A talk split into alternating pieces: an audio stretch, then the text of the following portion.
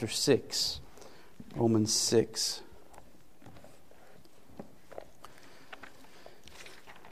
While you're turning there, let me, just on kind of a personal note, ask if you would to be praying for uh, Crystal's grandmother and Crystal's family. Um, Crystal's grandmother has been in bad health for a while, and she has taken a turn for the worse, and um, they do not expect her to recover. They're not really doing anything else for her, and um, at this point, they're just praying that she will she will go to, to meet the Lord in peace and uh, without pain.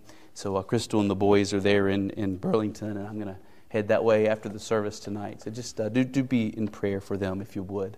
Um, I sure would appreciate that. Um, Romans 6, and we're going to read verses 15 through 19. 15 through 19. What then? Are we to sin? because we are not under law, but under grace? By no means. Do you not know that if you present yourselves to anyone as obedient slaves, you are slaves of the one whom you obey, either of sin, which leads to death, or of obedience, which leads to righteousness?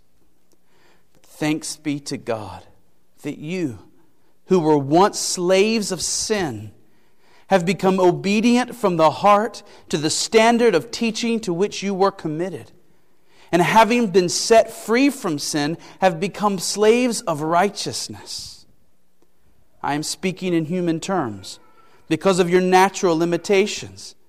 For just as you once presented your members as slaves to impurity and to lawlessness, leading to more lawlessness, so now present your members as slaves to righteousness, leading to sanctification. Verse 15, we see the question at hand. Paul has just said in the verse before that we as Christians are not under law. We are under grace. Being under law means that the law has the decisive say concerning your fate. Being under grace means that God's grace has the decisive say concerning your fate. Being under grace and not under law means that you are not you are no longer under God's condemnation. You are a saved person. You are secure in the grace of God and will be with God forever in heaven. And so the question is this if the law no longer has the decisive say concerning our fate, and we no longer have to fear the condemnation of the law, then can we not now go break the law again and again and again as much as we please? Can we not go live lives of lawlessness if this is true? Fundamentally, we are dealing here in these verses with the same question we've been facing since the beginning of this chapter Can a person be a Christian and live in sin? One might use twisted logic and say that Christians should live in sin so that God's grace will be all the more glorified. That's how the chapter began, with that kind of logic. Another might say that Christians should live in sin because we are no longer under the law. It's the way it's worded here. But either way, the central issue that Paul's getting at is this one Christians cannot live that way. That's a misunderstanding of what it means to be a Christian. A Christian is someone who has died to sin. A Christian is someone who has been set free from sin. Oh, but Paul, isn't it possible to be dead to sin and yet to still live in it? Isn't it possible to be set free from sin and yet to still live in it? Paul's answer in these verses is this If you are giving yourself to sin, you are a slave to sin. If you give yourself to sin, you are a slave to sin. verse 16 is a reality check. That's what it is. Verse 16 is a reality check. Look at it with me again. Verse 16 Do you not know that if you present yourselves to anyone as obedient slaves, you are slaves of the one whom you obey, either of sin, which leads to death, or of obedience, which leads to righteousness? Notice that he starts off, Do you not know? Meaning, you should know this. This is something that you should already know. And he doesn't say this because this is something that most Christians should know.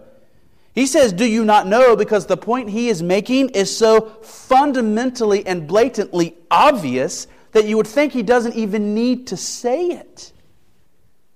The point he's making is, is whoever you obey, that's your master. That's the point of verse 16. Whoever you obey, that's your master. So if you obey sin, if you give yourself in obedience to sin, sin is your master. If you obey righteousness, righteousness is your master. So if you continue to obey sin and its desires, then sin is your master. You are not a servant of Christ.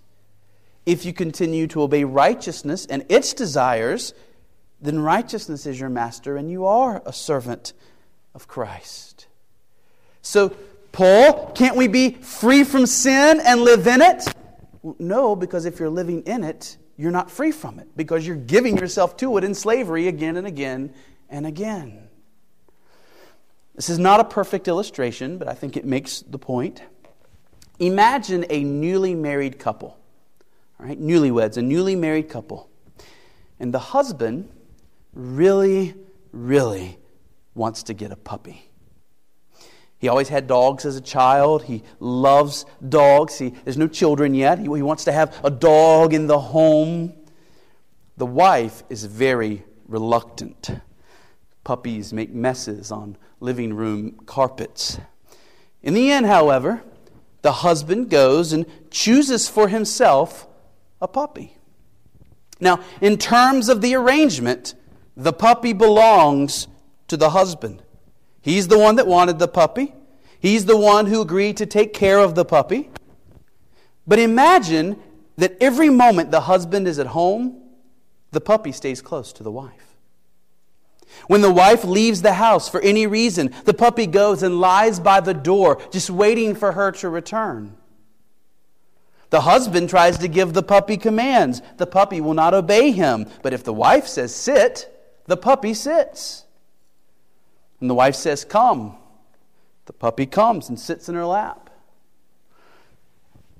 Who is the master of that puppy? Is it the husband or the wife? For every practical purpose, the wife has become the puppy's master. And so it is with us. We can say all day long that we belong to Christ. But if our heart is constantly hugging sin, eagerly obeying the impulses of sin, and only with some pressure and a half heartedness do we do any acts of obedience to Christ, then who is our true master? Who we are is not determined by our talk. Who we are is determined by our walk. And we could say, whose we are is not determined by our talk whose we are is determined by our walk. I can say I serve sin. But if in my life I am evidencing every day righteous words and righteous deeds, I'm not serving sin. And I can say, I serve Christ in righteousness. But if in my life, every day, I'm evidencing sinful words and sinful deeds, I do not serve Christ in righteousness. A tree is known by its fruit. And so, Paul's answer to, to verse 15 are we to sin because we are not under law but under grace? Here's Paul's answer if you give yourself to sin, you're not under grace. Paul, we're under grace. Let's go sin. If you go sin, you're not under grace. Grace produces people who serve righteousness. And if you serve sin, you're still sins. Sin does not work on terms of grace, sin works on terms of law. Sin makes you guilty and then demands that you be punished. Sin is a turncoat friend. He lures you into wicked thoughts, lures you into wicked words and wicked deeds, and then turns to the judge and says, Aha, now, judge, condemn him. Why does Paul need to say something so obvious as, the one you obey is your master? Because even a small child understands that. The one you obey is your master. Why does he need to say that? He needs to say it because our hearts can be so deceitful and our flesh so powerful that our judgment becomes so clouded and confused that we fail to understand the most basic and obvious truths about ourselves. How is it that people can live in utter sin, knowing that they are living contrary to the will of Christ?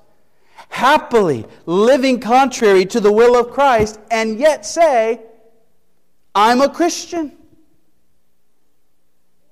What kind of faulty Silly logic must be used for someone to act wickedly day after day after day and to have no interest in Christ's word, no interest in Christ's will, no interest in Christ's people, no interest in Christ's kingdom, and yet to say, I follow Christ.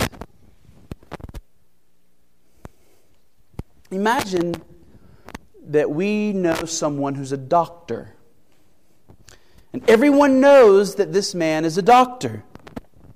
He goes to his office every day. He sees patients. He gives diagnoses. He writes prescriptions. He wears medical garments, uses medical tools, participates in medical discussions. It is blatantly obvious he's a doctor. But if you were to ask him, are you a doctor? He would say, Of course not. I'm an astronaut. Though he lives and breathes as a doctor every day, he thinks he's an astronaut. What would we think of such a person? Would we not assume that something has gone wrong in his mind? Something has drastically distorted his judgment so that he can he functions well in this world of ours. He may even be an excellent doctor. But there's something screwy going on up here.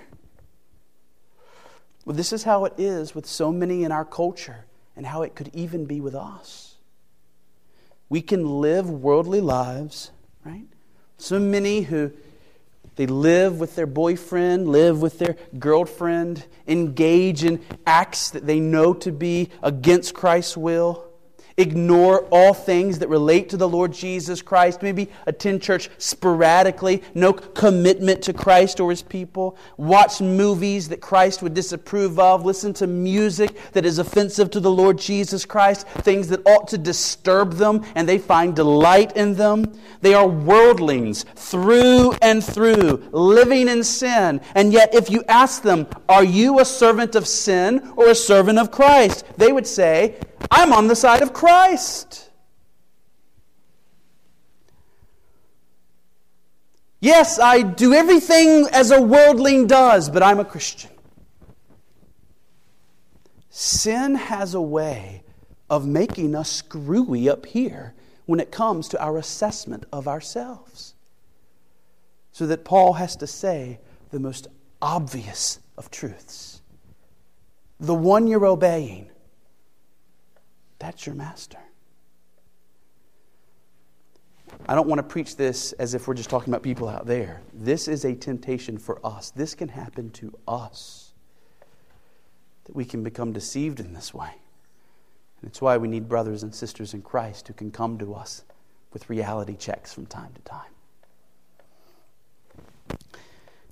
Sin makes us not see the most obvious truths about ourselves. And so, verse 16 is a God given, gracious reality check that if you are giving yourself to the service of sin, you are sins.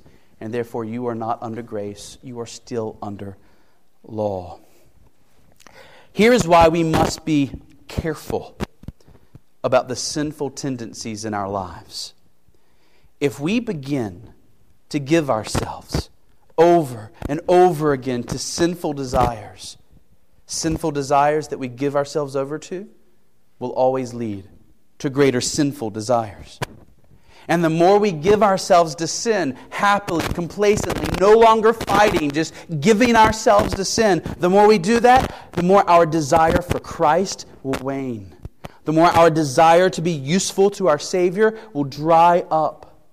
Our heart and our minds will be caught up in sinful habits. And before long, we will show by our actions that we are not Christ. And everyone else may see it, and we don't see it because we've been blinded by our own sin. Sin is still our master, and though we hid it well for a while, it's now obvious to those who think rightly about these things that we are not Christ. So, one lesson here is that we cannot play fast and loose with sin. When wicked desires come, we must deny them. And we must cultivate in our hearts every day greater love for God, happy submission to God, greater desire to obey eagerly every gracious command He sends our way. Now, there's a second point in verse 16. And the point is this your master determines your destiny. Your master determines your destiny. Look at verse 16 again. And as we read verse 16, I want you to focus particularly on the second half of the verse. The second half of the verse, but we'll start at the beginning. Verse 16 Do you not know that if you present yourselves to anyone as obedient slaves, you are slaves of the one whom you obey, either of sin, which leads to death, or of obedience, which leads to righteousness. So you can give yourself to a master called sin, or you can give yourself to a master which here is called obedience. And whichever master you choose is going to lead you somewhere. That's what masters do. Masters give orders.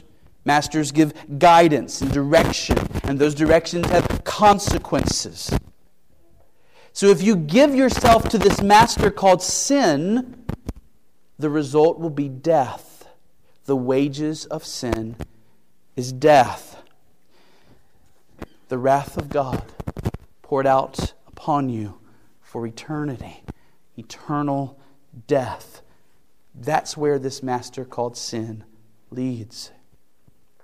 If sin is your master, you are being led to a place that ought to frighten you a place that ought to make you tremble and quake.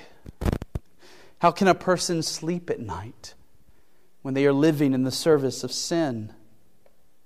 The only way a person can sleep at night when they are living in the service of sin is either by being ignorant of the hell to which they are headed or by suppressing all thoughts of that place within themselves.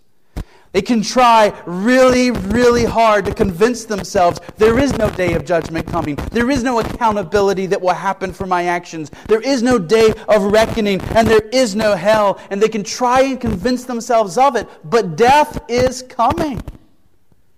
And not just physical, but eternal death. Think again about our puppy. Let's go back to our illustration with the puppy and how the puppy has more or less made the wife its master. The fate of that puppy now lies in the hands of the wife, whether she likes it or not. Because when the wife speaks, the puppy obeys. If the wife is a good, a good master, she might bring the puppy to an open park and command him to run. And the, the puppy will run in the open park and, and have a great time and be satisfied, and it would be a, a wonderful experience for the puppy. But what if she's a wicked woman? She takes the puppy out to a major intersection and says, Run. and the puppy obeys. Well, the puppy will get hit by a car, the puppy will die. You see, everything depends on the kind of master you serve. Everything depends on the kind of master you are serving. Sin is a terrible master. Your sinful desires seem so tempting in the moment. They have such a, a pull on your soul, pulling on you to do this thing, to say that thing, to think that thing. Sinful desires pulling on you, but they're pulling you towards death. Does it feel like death? puppy doesn't know what's coming.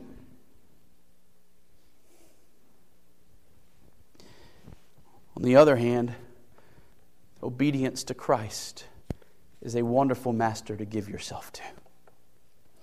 Dear Christian, those holy desires within you, given to you by the Holy Spirit, they will not lead you wrong. These holy desires that are in accordance with the Word of God, being born within you by the Holy Spirit who now dwells within you. Follow those desires, and they will lead you to blamelessness, to sanctification, to standing before God holy on the last day. Heaven is your home. The desire to love, the desire to serve, the desire to, to be patient and to give and to be pure, the desire to stand up for what is right, and the desire to strive for excellence in all your doings. These are the desires that should reign in your life. Serve those desires. If you serve those desires, you are serving Christ. Where do those desires take you? Where does this master called obedience in verse 16 take you? Master takes you into holiness, into righteousness, into Christ likeness. Giving yourselves to these good desires will make you a blessing in this world, a blessing to all around you, a blessing to Christ and His gospel and His calls. So we see this principle. Your master determines your destiny. That's why the defense of the Christian life is don't give yourself to that master called sin. When he seeks to give you commands through desires within you, deny them. And here's your offense give yourself fully to the will of God. And may your desires be to do the will of God in heaven. Okay, verses 17 and 18 in verses 17 and 18, we see that Paul is not saying here that the church in Rome is made up of a bunch of hypocrites. That is, Paul is not suggesting with these words that it's these Christians in Rome who are, in fact, not Christians at all, but servants of sin. In other words, he doesn't want them to get the wrong impression Paul, why are you telling us these things? Paul, do you think that we as a church are, are a bunch of hypocrites who aren't really Christians? See, Paul had never been to the church in Rome. Paul didn't really know most of these people. He, he has plans. When he writes this letter, he has plans to visit them. In fact, part of the purpose of this letter is to prepare them for his visit. And he does know a few members here and there. We know he knows Priscilla and Aquila, whom he met in Corinth, and they have now come to Rome and are a part of the church in Rome. He respects them highly.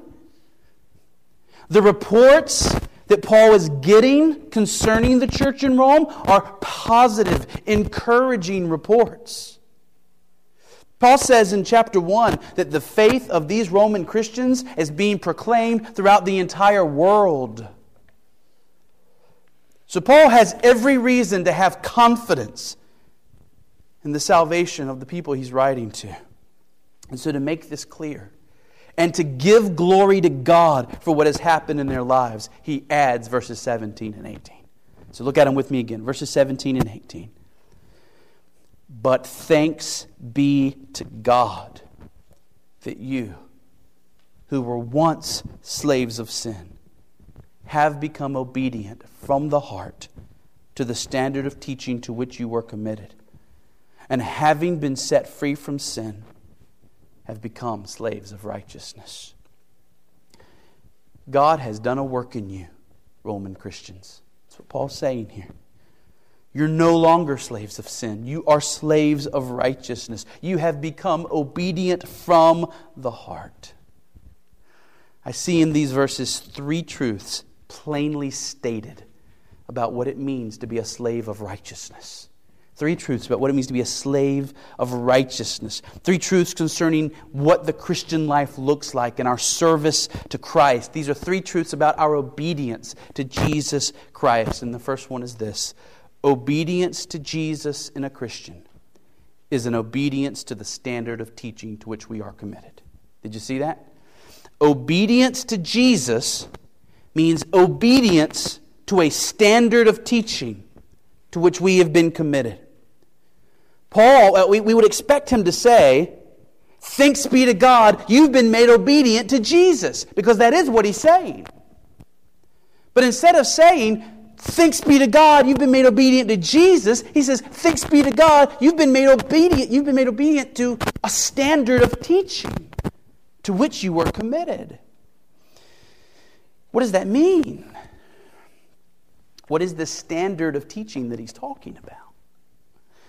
Well, the teaching here refers to all of the teaching that had come to these Christians from God. The Old Testament scriptures, probably predominantly what he has in mind, but we can include with that the teaching that they had received from other apostles and Christian teachers. In the moment of being born again, God changed their hearts and committed these men and women to Christ. And to be committed to Christ is to be committed to God's word. Do you see the connection in this verse? That is clear. To be committed to Christ is to be committed to the teaching of God. Notice, by the way, that it wasn't the Roman Christians who did the committing. Do you see that? Does it say to which you committed yourselves? Says to which you were committed. Passive. Somebody else committed you to this teaching. Now, when they were baptized in the name of Jesus, they absolutely were professing their faith and committing themselves to serve Christ by serving the Word of God.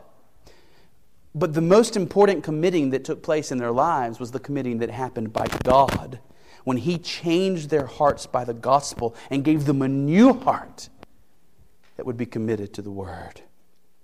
This is why Paul says, the standard of teaching to which you were committed.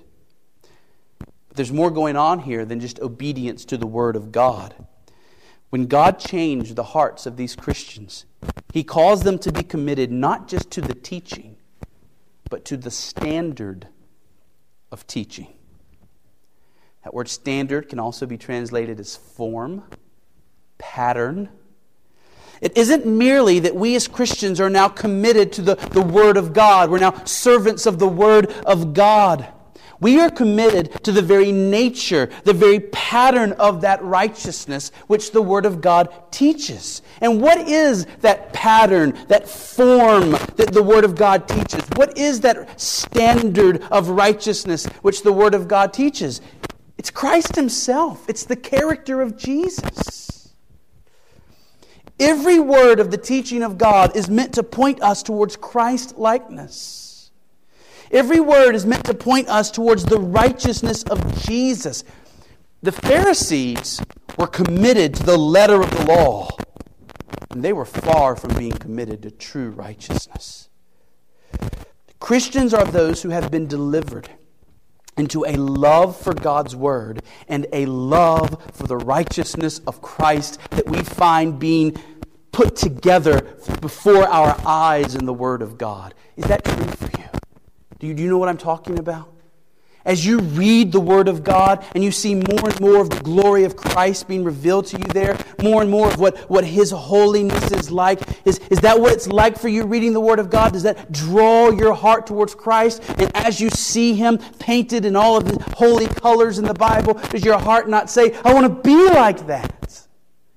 It's my desire I'm not just committed to this book, I'm committed to the kind of righteousness that this book is calling me to. I'm committed to the very character of Christ. because I'm committed to Christ Himself. I don't know why uh, it just popped in my head that song. Um, oh, I know why. From a conversation I had with Brian Thompson. Um, the old song, I Want to Be Like Mike, uh, Michael Jordan, right? People love Michael Jordan. Michael Jordan was their hero. Well, when you love somebody, isn't there something within you that wants to be like them, right? If you like Michael Jordan, you want to be like Michael Jordan. Well, if your eyes are coming to grasp the glory of Jesus Christ, there should be something within you saying, I want to be like that.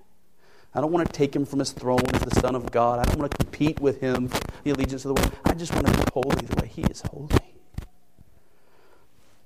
Calvin says about this word standard, he says, It seems to me that this word denotes the formed image or impress of that righteousness which Christ engraves on our hearts and that this corresponds with the prescribed rule of law, according to which all our actions ought to be framed, so that they deviate not either to the left or the right hand. Now, the second truth in these verses is that obedience to Jesus in a Christian is obedience from the heart. Obedience to Jesus in a Christian is obedience from the heart. Do you see that in the verse? He, he just says it blatantly, right? It's from the heart. This is what makes true believers different from, from hypocrites, from false believers. We do not give ourselves to Christ outwardly while giving ourselves to sin inwardly. Those still enslaved to sin might come to church and sing and pray and even serve.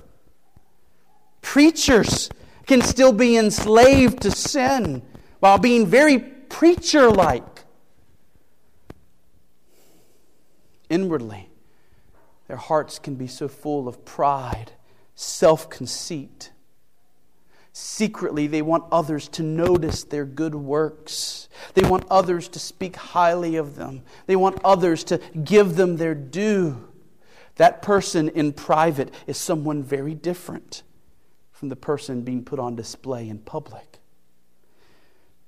Or maybe they're like David Brainerd and I did this afternoon listen to the message that Merle preached this morning. And um, Merle, I think it was the finest sermon I have ever heard you preach. Um, it was very encouraging to my soul. And it was, if nobody else needed it, it was exactly what I needed this afternoon as I was pacing around the sanctuary listening to it on these speakers. Um, but what a strange providence of God that I had David Brainerd in my sermon, you had David Brainerd in your sermon. Um, God wants us to know about David Brainerd today. I don't know why that is, but he must.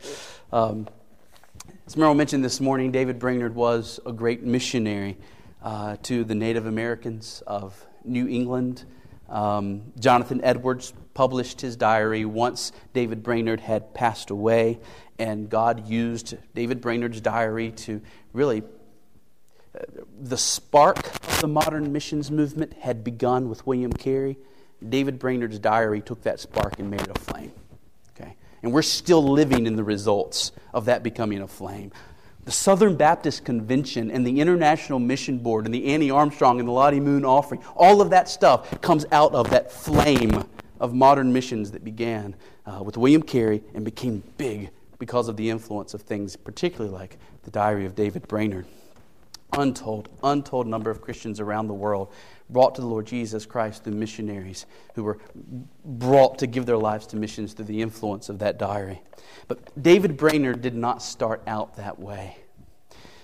David Brainerd started out his life as a young man with all of the trappings of religion and none of the heart. Any one of us, any one of us would have looked at David Brainerd as a young man and said, Surely, if anyone's a Christian, it's him. He grew up in a home that was far more strict about Christianity than any of the homes that we have. As far as the number of times they prayed a day, the amount of time they spent in family worship and in private Bible study, the things that they did in their own local church. David Brainerd's family was a family absolutely committed to the Word, to prayer, to, to Christian church involvement. And as a young man, David Brainerd's life had all of the outward evidences of belonging to Jesus. But his obedience was not from the heart. His heart, and here, still served sin and, and there was pride and there was a desire to earn God's favor through his own righteous works, motivating all that he did. His life was still about serving self and the glory of self, but it was all in here. Nobody else could see it. Brainerd later looked back on his life as a 19, 20 year old young man and said that his religion was very careful and very serious, but there was no grace in it. He said, All my good frames were but self righteousness, they were not bottomed on a desire for the glory of God. There was no more goodness in my praying than there would be in my paddling with my hands in the water. He says, My prayers were not performed from any love or regard for God. I never once prayed for the glory of God. I never once intended His honor and His glory. I never once acted for God in all of my devotions. I never had any regard in them to the glory of God. Isaiah talked about people who honor God with their lips while their hearts are far from Him. That was true of David Brainerd as a young man, and God graciously began to reveal this to him. I hope there's no one in here that needs to come to that realization, but we should probably all take this to heart. Listen as Brainerd describes what happened to him when he was 21. 21 years old. Listen to the change in heart that's evident. It was just before sunset. He was depressed, bouts of depression his whole life. He was in one of his bouts of depression. He was uh, walking, he says, I was walking in a dark, thick grave. That's a, a metaphor. He was depressed. I was walking in a dark, thick grave, and as I did, unspeakable glory seemed to open to the view and the apprehension of my soul. It was a new inward apprehension or view that I had of God, such as I had never had before, nor anything that I had the least remembrance of. So that I just stood still and wondered and admired. I had now no particular apprehension of any one person of the Trinity, either the Father or the Son or the Holy Spirit, but it appeared to be divine glory, splendor that I beheld. And my soul rejoiced with joy unspeakable to see such a God, such a gloriously divine being and I was inwardly pleased and satisfied that he should be God over all forever and ever. My soul was captivated and delighted with the excellency, the loveliness, and the greatness and other perfections of God, so that I was even swallowed up in Him, at least to the degree that I had no thought, as I remember it first, about my own salvation or scarce that there was such a creature as I. And thus the Lord, I trust, brought me to a hearty desire to exalt Him to set him on the throne, to seek first his kingdom. That is, principally and ultimately to aim at his honor and glory as the king and sovereign of the universe, which is the foundation of the religion of, the religion of Jesus. He said, I felt myself in a new world. You see, suddenly life lived for himself became life lived unto God because he had a glimpse, a taste of the glory of God. There was real faith, there was real repentance. But here's the thing about David Brainerd after his conversion, in many ways, he did not change. In many ways, he did not change because he kept on doing the things he had always done. He used to pray, he used to read the Bible, he used to be faithful in church. He used to live and act as a Christian. So now, after his conversion, he was doing the very same things. Outwardly, very little changed in Brainerd's life. And yet, everything had changed. You see, true Christian obedience to Jesus is obedience from the heart. Giving yourself in service to righteousness means giving yourself with a proper frame of, of willingness, happy submission, love for the glory of God. Have you experienced this? because I fear we live in a Bible belt in which there are hundreds of thousands, of not, if not millions, of people with all the trappings of religion, but they don't know what it is to obey out of a love for the glory of God. Almost done. The, the third truth in these verses is that obedience to Jesus in a Christian is a gift of God. The truth, third truth we see in these verses is that this kind of obedience, this obedience from the heart to Jesus Christ, is a gift of God, a gift of His grace. What Paul is describing here is, the, is real salvation, salvation that was purchased at the cross of Christ. And what Jesus did 2,000 years ago has real effects right here, right now, in the lives of human beings. They are dead to sin.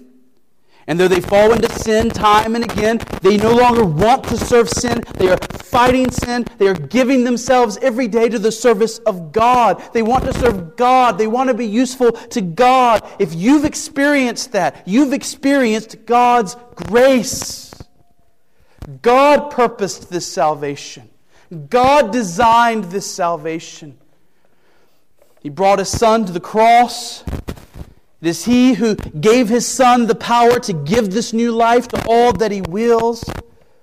If you love Christ and are seeking to live for his glory, praise God. It was his grace that did this in you. He has done this miracle in your life. Give him the glory. We sing this pretty often.